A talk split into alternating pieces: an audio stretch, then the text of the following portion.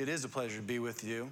And uh, I do think you're in for a treat, uh, not because of anything special about me, uh, but because I know the text that we're going to walk through together. And as I did my preparation, it just blessed me so incredibly much that if you get half of what the Lord gave me when I was preparing it, you're going to be excited. Um, and so one of the things that came up was just the, the main uh, idea that bubbled up was just this centrally important idea of what, what does God want? What is the will of God? Because I know I hear a lot, and I say it myself. I just knew what God wanted me to do, I would do it. Now, that's kind of a suspect phrase. Maybe not.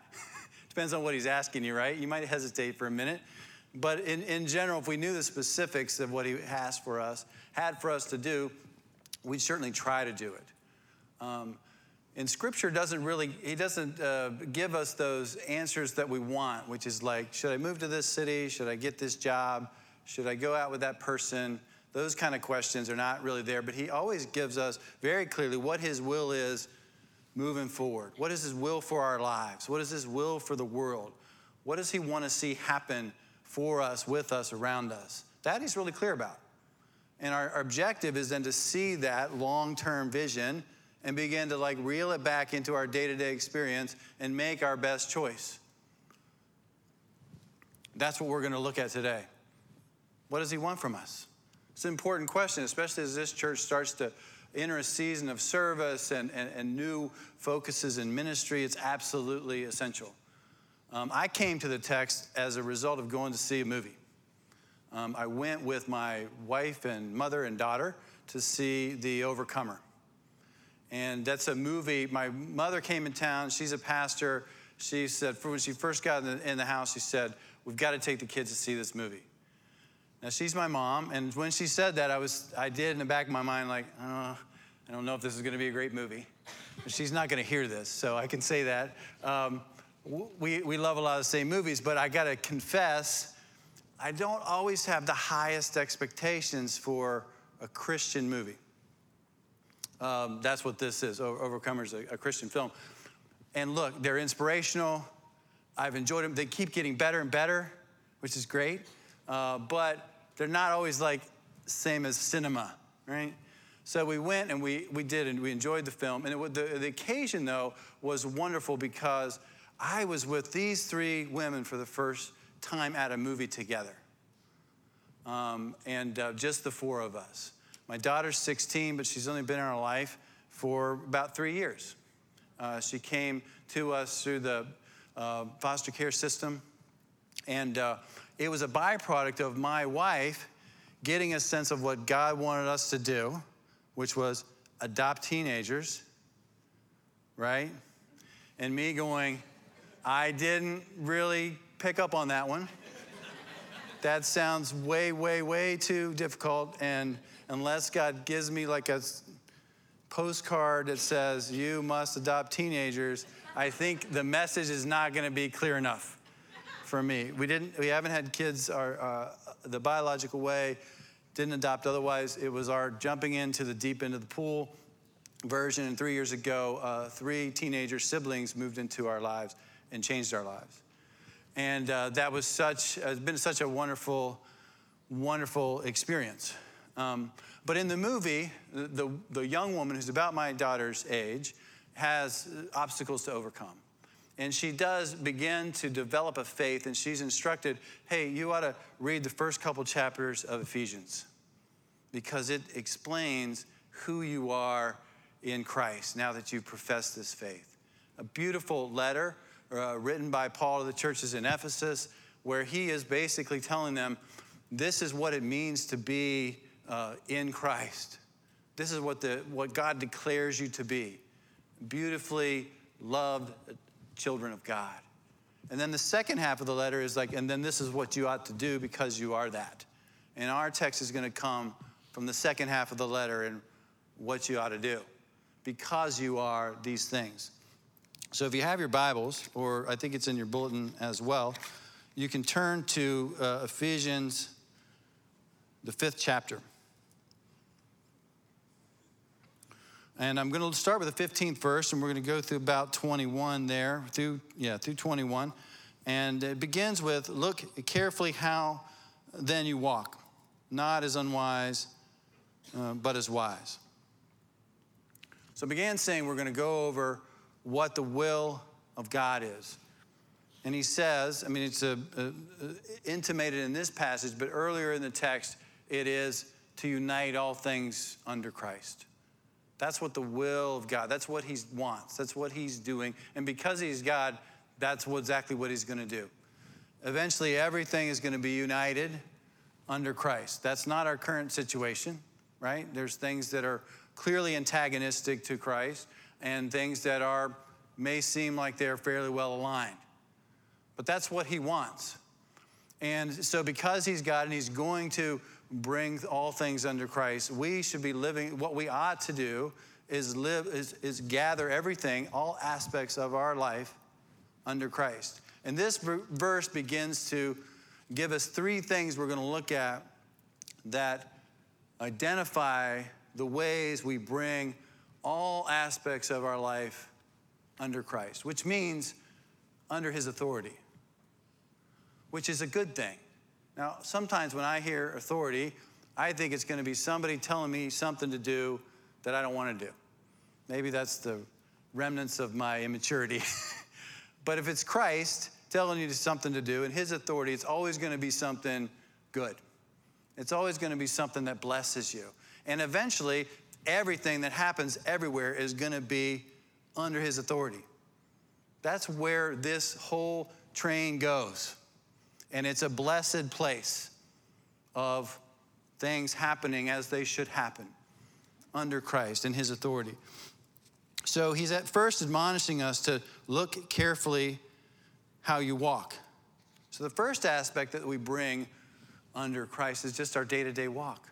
How do we live our life? And this whole text that comes before it is outlining all the different things that are, should be characteristic of our life.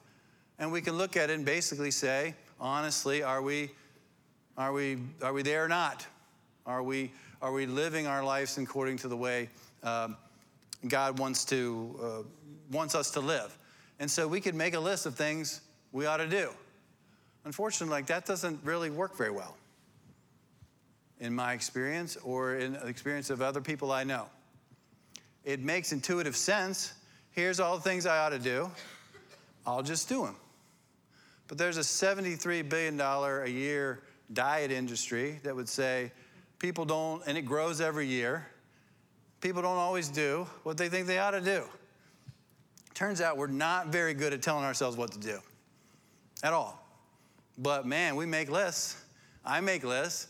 Today I ought to do this. I ought to do, and, and look, I can I can knock off some of them, some of the time, but it's not the way that God is inviting us to live. And it's not the way that the apostle is talking about how do you live under Christ. The key is in the earlier part of the letter where things that God declares that we are. We live a lot more out of who we believe we are than what we think we ought to do. That's how we make our choices. Who do we think we really are? Are we a dearly loved child of God? Are we someone who is righteous and someone who is who is uh, full of dignity and emanating God's image around us? We make different choices when we think that way. Um, if we think I'm the person that put twenty things on my to-do list and did four, we start to go down a different road, in my experience. And I think that's what the apostle is saying throughout the letter. And then he's accentuating it here by saying living as wise. You know, wisdom is one of those things, uh, wisdom asks questions. Wisdom, wisdom is uh, born out of reverence for God. It's not something that is like, has all the answers. Um, it is something that is searching for answers, searching for a place to, of understanding. And so that's what God invites us to do. And uh, invites us to do that by really embracing these identity statements. There's so many of them in, in Ephesians. A couple I'll point out is one is adopted. I can tell you my perception of what it, what adoption means has changed a lot because now I have these young people in my life. We're about ready to adopt them. They moved into our house. They didn't want anything to do with adoption. Things have changed a lot in three years. And so is my perception of what my relationship to God is. Because I didn't want God for a lot of my life. I didn't want to be adopted by God. So, uh, you know, why, why would he still want to adopt me? But that's what he does. His invitation is to everyone, to all of you tonight. And even if you've kind of said yes, God, I would love to be adopted by you, you can always press deeper in that and enjoy that status more. And if you're wondering, like, I don't even understand what that means. It basically means um, yes to, I would love to be uh, taken care of as a child of the one who has created and sustained and, and sustains the world. There's no better offer uh, uh, to anyone than to become a child of God. And it's a free offer. Secured for us by Christ. We access it by faith and just say, yes, I want to be an adopted son or daughter of God. And the next thing he says, and it says many, but one of the things he says about uh, we are God's handiwork, created in Christ Jesus to do good works. And um, that is a tremendous, tremendous blessing. Not that these obligations, again, something we ought to do. It's something we we get to do, to use the skills that we have to bless others. So there are many things that we are told that we are and that we can share with others. I've been really delighted to hear about the way that Summit uh, Church is beginning to kind of uh, draw perspective and focus on the ministry that y'all are doing. So the the foster and adoptive parent support is a way that good works are being sent out from this church. I know as an adoptive, well, I don't know, I'm right in, the, in between, but the foster adoptive um, label fits. My wife and I didn't always ask for as much help as we needed, and it was extraordinarily difficult. And the systems that we were trying to navigate were extraordinarily difficult. And the reasons that our children were in care in the first place were extraordinarily difficult. We've stayed in contact with the birth family, and which I think is the right thing to do, but it's very complicated, very exhausting. And so the support services that you're sending out are exactly what's needed, and be able to navigate and be able to keep your head on straight while your world gets turned upside down. And so I commend you for that. That's a wonderful thing. And it's this way of, of, of leading people to bring their uh, world and life under, uh, under Christ. Because of very, uh, obviously, biblical connections to taking care of children, bringing them into families. And that's exactly what you're doing. And so as we, as we keep pressing on, we're looking at this, uh, this first part of this text, is, you know, being able to see ourselves in the midst of this um, God movement to draw everything under Christ. There's no greater uh, joy than that.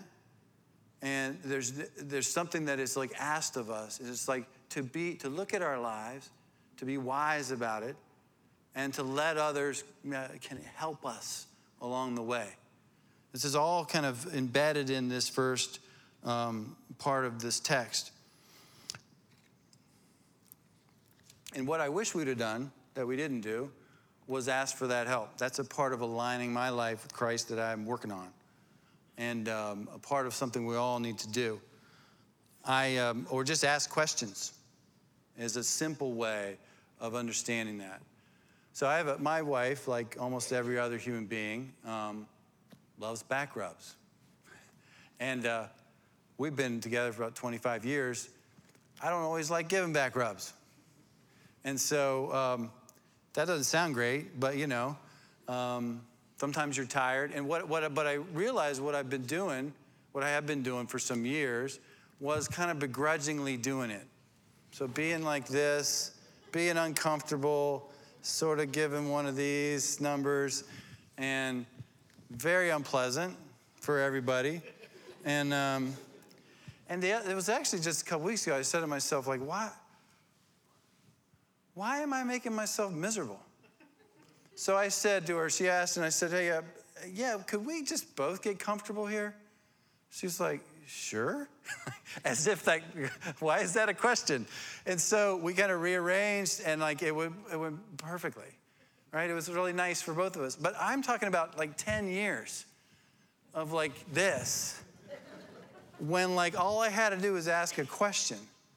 And and so aligning our lives, you know, like I'm saying, that because God is going to unite everything under Christ, aligning our day-to-day walk is as simple as that often. Just asking some questions about how are we getting along in this moment, and uh, can we make each other more, you know, like serve each other better by simply adjusting. So sometimes there's mundane things. Sometimes there's big problems. And those big problems lead into this next verse, uh, verse sixteen, which are making the best use of our time because the days are evil. Now, when you uh, start looking at words like evil, people get weird, just to be honest, right? We do, because we're like, we hear evil and we think, oh, it's about the, the worst person ever.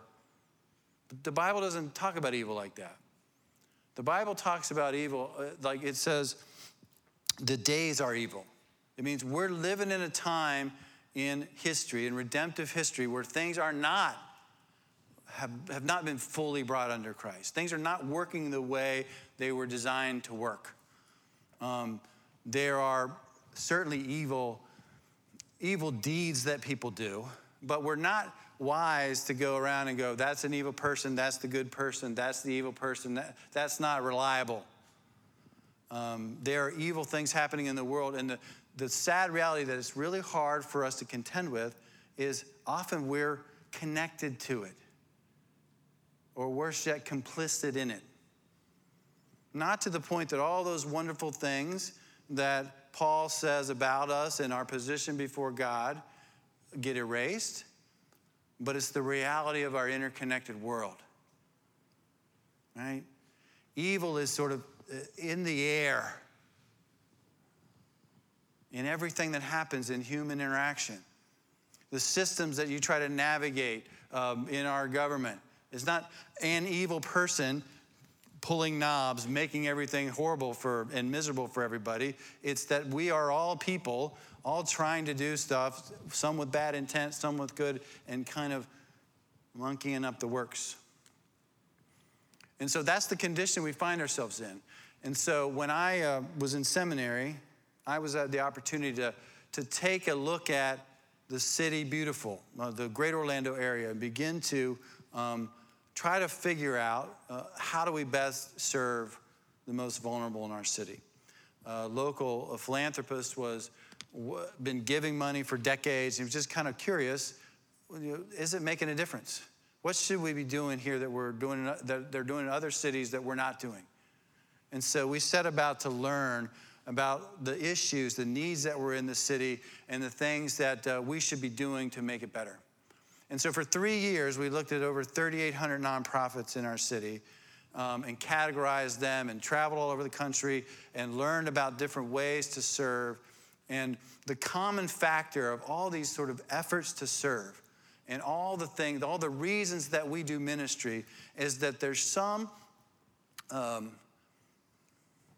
negative consequence of the evil, the ambient uh, evil, the results of the, the fall, the sin that still kind of entangles so easily in all of those issues. All of them had that. Of course they did.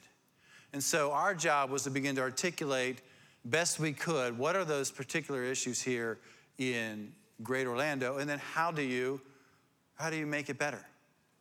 And so we made some recommendations after all this study about city, the city. I can tell you that during that process and the, the ten years since, I really have fallen in love with Orlando. It's like this, uh, we're like this adolescent city, with all the attendant kind of like uh, miscues and enthusiasm that go together, right? We we have our fastest growing demographic is under twenty-five. We try things. There's a lot of real, a lot of great energy, and then we really kind of mess up, you know, like uh, like I did when I was young. So that's that's Orlando. But it's a really exciting place to be, and we have a lot of challenges, but we have a lot of evidence that people work together to solve them. And so the, the recommendations that we came up with were that we uh, focus on neighborhoods. That was what the evidence was showing us, that other parts of the country, they would focus on neighborhoods, and and they would see these different kinds of changes than when they try to focus on like a whole city. Focus on the assets of the people that lived in the neighborhood, not just the things they lacked. To uh, uh, focus on uh, like a holistic picture. So multiple things at one time, not just say education or housing, but all of it.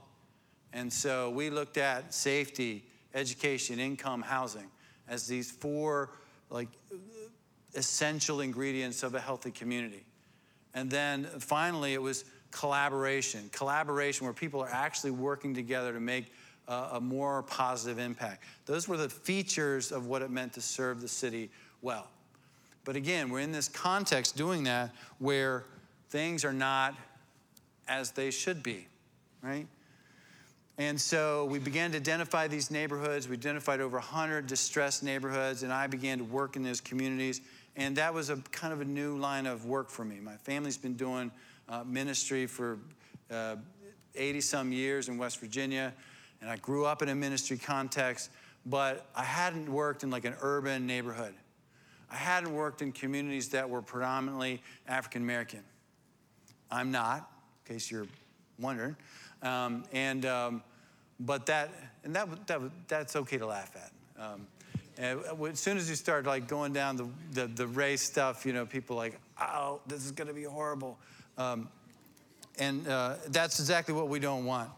And um, but I started to learn that like I really knew next to nothing about the African American experience, and I wasn't going to learn it. I could read books, I could do stuff, but I began to develop friendships with people. And over these last ten years, I can tell you I've learned a lot. And I, I can tell, and you probably know too, that what we hear um, in our civil discourse about the racial issue is not great. We're not, there's not good conversations right now at all. Talking past each other, yelling at people. Um, a lot of white people just like, I don't want to hear it.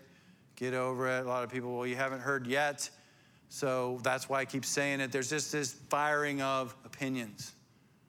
And that's and, and what I would hope to think that if Christians are aligning themselves under Christ, they can be participants in those conversations and be a source of peace and like uh, and, and let's listen more. Let's not shut down. Let's let, let's figure out what we've got to learn. But that's not always what we do. I have a friend who's um, he's a local leader, African American, ministry leader, business leader. This is a story from just this past month. He was telling me he went over to visit his mother, um, parked out in front of her house. She wasn't home yet, so he was waiting in the car. He didn't have a keys, and he's not a kid anymore, so he's waiting for his mother. Police officer comes by and asks him what he's doing there. He explains he's waiting for his mother. He had, police officer asks, asks him to get out of the car, right? Eventually, he's up against the car, getting frisked.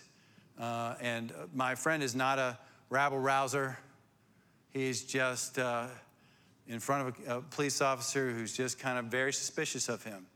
His mom comes home. They kind of basically convince the police officer that he was mistaken. They go about their way. So I say to him, you know, man, I'm sorry to hear that. How, how often does that kind of thing happen? He's like, well, it doesn't happen all the time, but it probably happens a whole lot more than you think. That has never happened to me, ever. The only time I've been on the suspicious side of a police officer, I was being suspicious. I was doing something wrong. And I'm like, yeah, okay. Now, fortunately, that's been over thirty years ago. It's not recent, but like I can remember it really clearly. Yeah, okay. Um, not the experience. I don't. Ha- I haven't had the same experience as someone who's not doesn't look like me. Doesn't mean that there's been like just this golden road in front of me that I just kind of walk down and skip down and people throw money at me. No one thinks that. No one thinks that. But it does mean that. There's been certain things, certain advantages I've had, even though I've not always taken them, that haven't been afforded to everybody else. And that's a that can be a hard pill to swallow. And so our job in like working through and navigating through the evil that we see is not to just seize up, but to press in and learn about that. Learn about what we can do.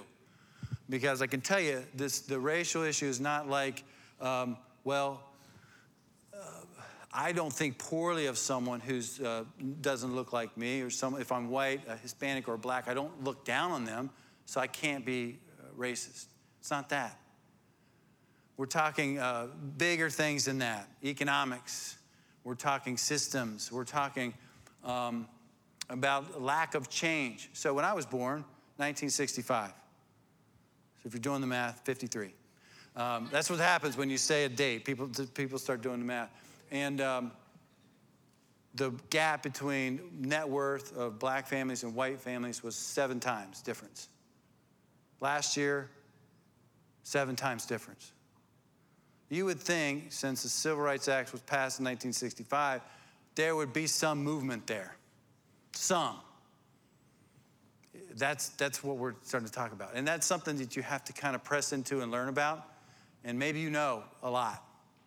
Maybe you experienced a lot of that. But it's not like a simple answer. And we all get into that conversation from different, at different uh, levels and have different expectations. But I would encourage you to do that, because these the, the work that you're doing, especially in the high schools and the schools that you're working in, they're um, in, in you know, they're Title one schools. There's a lot of people who are non-white there. There are a lot of impoverished families there. And if you're not experienced of working across difference, even if it's economic, even if it's uh, um, age, if you don't if you don't have that kind of experience, you can go into those serving environments and and and and not be the one who's listening, the one who has all the answers. You know, wisdom asks questions. Foolishness has all the answers. So we come in with wisdom, because God wants wisdom from us, because that's what aligns us to uh, under Christ, according to his will, because it's built on reverence for God himself. And um, I want to I want to walk through these last uh, few verses, because they're going to point up uh, point to our third uh, point. So the first two is about that we're aligning our day-to-day walk under Christ. The second one is where the evil we encounter, um, we are bringing under Christ, which is what that means is that we're we're seeing at it from a different perspective. Not like I got to be right. How does this fit in to what God is doing and what he intends, which isn't people being frisked for no reason out in front of, in front of their house. It is people having equitable economic opportunities. It is all these things. And the last part, it's about the relationships. And those are a byproduct of being filled with the Spirit. So he says the, the words about don't be drunk on wine, which is, this is not really the point, but be filled with the Holy Spirit. And then he gives us several examples of what that looks like. He says, addressing one another in psalms, hymns, and spiritual songs, singing and making melody to the Lord with your heart, giving thanks always for everything to God the Father in the name of our Lord Jesus Christ, and submitting to one another out of reverence for Christ. He is not uh, giving that list as a way to say we walk around and sing songs to everybody all the time, although that would be lovely. Um, it's just not exactly what he's saying. He's he's using the analogy of music, and I think he's doing that because of what music does and means to us. It's a special vehicle that really engages our whole body. There's a quote I love from a composer that says, when we sing or create music, we use all parts of the brain, left, right, front, and back. All these parts collaborate.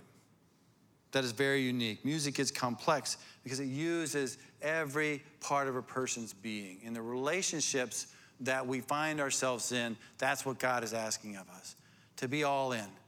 Our good and bad, our hopes and dreams, our frustrations, we're all in in our relationships. And he's also asking us then, of course, to be thankful. Be grateful for Uh, everything to God the, the Father in the name of our Lord Jesus Christ. One thing that one thing I'm pretty sure we've done right with the kids is right from the beginning we said we're going to have meals together. And we've we've done so the majority of the nights at the table, uh, family table, for the last three years. And we start with a gratitude list. And I can tell you that that, at the beginning, the kids would be kind of perfunctory and wouldn't really go along with it. But eventually, that became this source of a lot of joy. Like, you know, I can hear them coming down the hall. I'm grateful for what happened at school today. I'm grateful for my friends before they come to the table. Not always, but like that's really, it's a really that sweet music to hear as a parent, right? And the things that we want to hear, but giving thanks and taking time for things. And then he, he concludes with this, submitting to one another out of reverence for Christ. And this is kind of the, the, the big win. That, uh, that this list, which is essentially another list of the fruit of the Spirit. When we're filled with the Spirit, these things happen. We are willing to uh, to be uh, kind of mutually uh, submissive to someone for this godly purpose. I, w- I think this is the ideal form of a relationship. And uh, it has these three components. There's mutuality, some kind of sharing, and there's this godly purpose. And I think this is what As, as much as anything aligns us under Christ. When we start seeing our relationships as opportunities to pursue some godly endeavor, but doing it locking arms with someone else. That's what we want. That's what uh, we are looking for in our life, I believe. And uh, and the in Scripture, there's used many there are many phrases used to describe this. Paul uses like partnership in the gospel. Um, do whatever leads to peace and mutual edification, where there's evidence of three things. You know, the, a person, another person, or a group, another group, and God. That's the ideal, the norm for our relationships. I would call that dignified interdependence, where we're valuing the other person, the dignity that they possess, and we're working together for some good aim. The aims that you all have uh, set forth to like, walk alongside these schools who have, especially Colonial High School, there's a lot of issues in the school and around the neighborhood. Building these kind of relationships that are mutually supportive, that have a godly purpose in there is going to be transformational. Um, in the neighborhoods that we've worked in over the last ten years, we've seen that kind of change when we're working with uh, fellow believers and when we're not. But if there's not a mutual respect and understanding about what we're doing together, what the goal is, and how do we treat each other, it really has difficulty. And as followers of Christ that are uniting every aspect of their life under him, we're the ones that can yield or bend in those relationships so that we can be um, supportive and kind of make them work. Because we know where this thing is going. We know that the end game is God bringing everything under Christ's authority. And in the meantime, we don't have to get these small little wins because the big win is ours. The big win is secured for us as dearly beloved children of God. Um, I'll, I'll conclude with this. I mentioned that movie at the beginning, Overcomer. And I also you know, confessed my lack of enthusiasm, uh, you'd say, for Christian film. We walked out of that movie, and uh, my daughter said, I think that's the best movie I've ever seen. Suddenly, my perception of that movie changed completely because I hadn't been seeing it from her perspective. The protagonist in the movie was her age, and wonderful things happened in her life. And being able to share that moment was this idea of like, there's a, even though she's my daughter, uh, you know, the, to kind of submit to one another out of reverence for Christ, where her idea of the movie was just better than mine. And I didn't have to think myself through it to say, well, I'm going to tell her I loved it, but really, mm. but it actually was pretty good. And um, but my snobby cinema guy just kind of went somewhere. Because the, a person I loved and cared about was saying something about that movie that was very true. And that's how we're to live our lives. When someone that we know and that we're, we're working to get to know or to serve or to help, um, that we're able to celebrate things that happen joyously from their perspective. If we don't understand and if we're close enough to them and aligned well enough under Christ, all of our little, uh, little, the little things that haunt us about the way things ought to be won't cloud the reality of who we are, which is this dearly loved child of God that can celebrate successes with anybody we're around, um, anybody you're trying to help. It gives us more of an opportunity to listen to them and to be wise and ask those questions and to be able to learn from that and to be able to go down roads that you might not go down before because you don't have all the answers.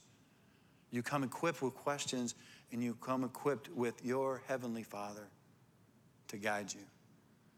That gives you what you need to serve anywhere, anyone with dignity and respect, and to make more differences than you can imagine. So I just I just want to thank you. I mean, this church is a very special place to me.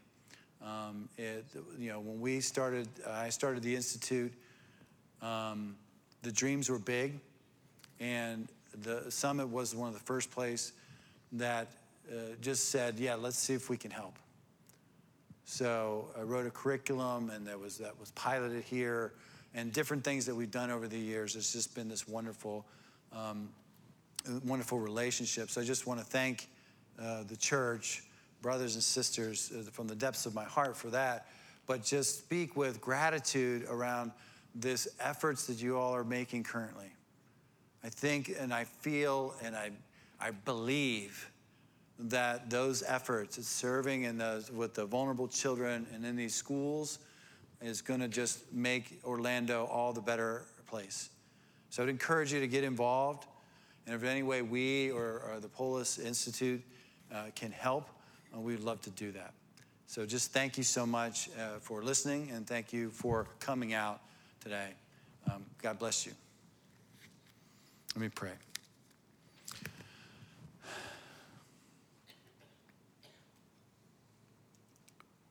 God, I, um, I thank you so much for um, giving us an opportunity to to think about your word and to think about you. Um, we, um, yeah, we we we feel the presence of you know, the reality that things are not as they should be. Sometimes we feel evil itself, and uh, we're certainly affected by it. We don't always know which way to turn. We don't know how always how to act or react when someone says something that makes us uncomfortable. Um, we put in uh, different circumstances. So I just ask, Lord God, that you would uh, touch our hearts, make us uh, great listeners, align our walk under Christ with grateful expectation of the full manifestation of that to come. We thank you that your will and your wants and desires are clearly laid out for us. And help us to see that big plan in light of our smaller plans so that we can make choices that glorify you and edify your body and the church. Pray this in the name of Jesus. Amen.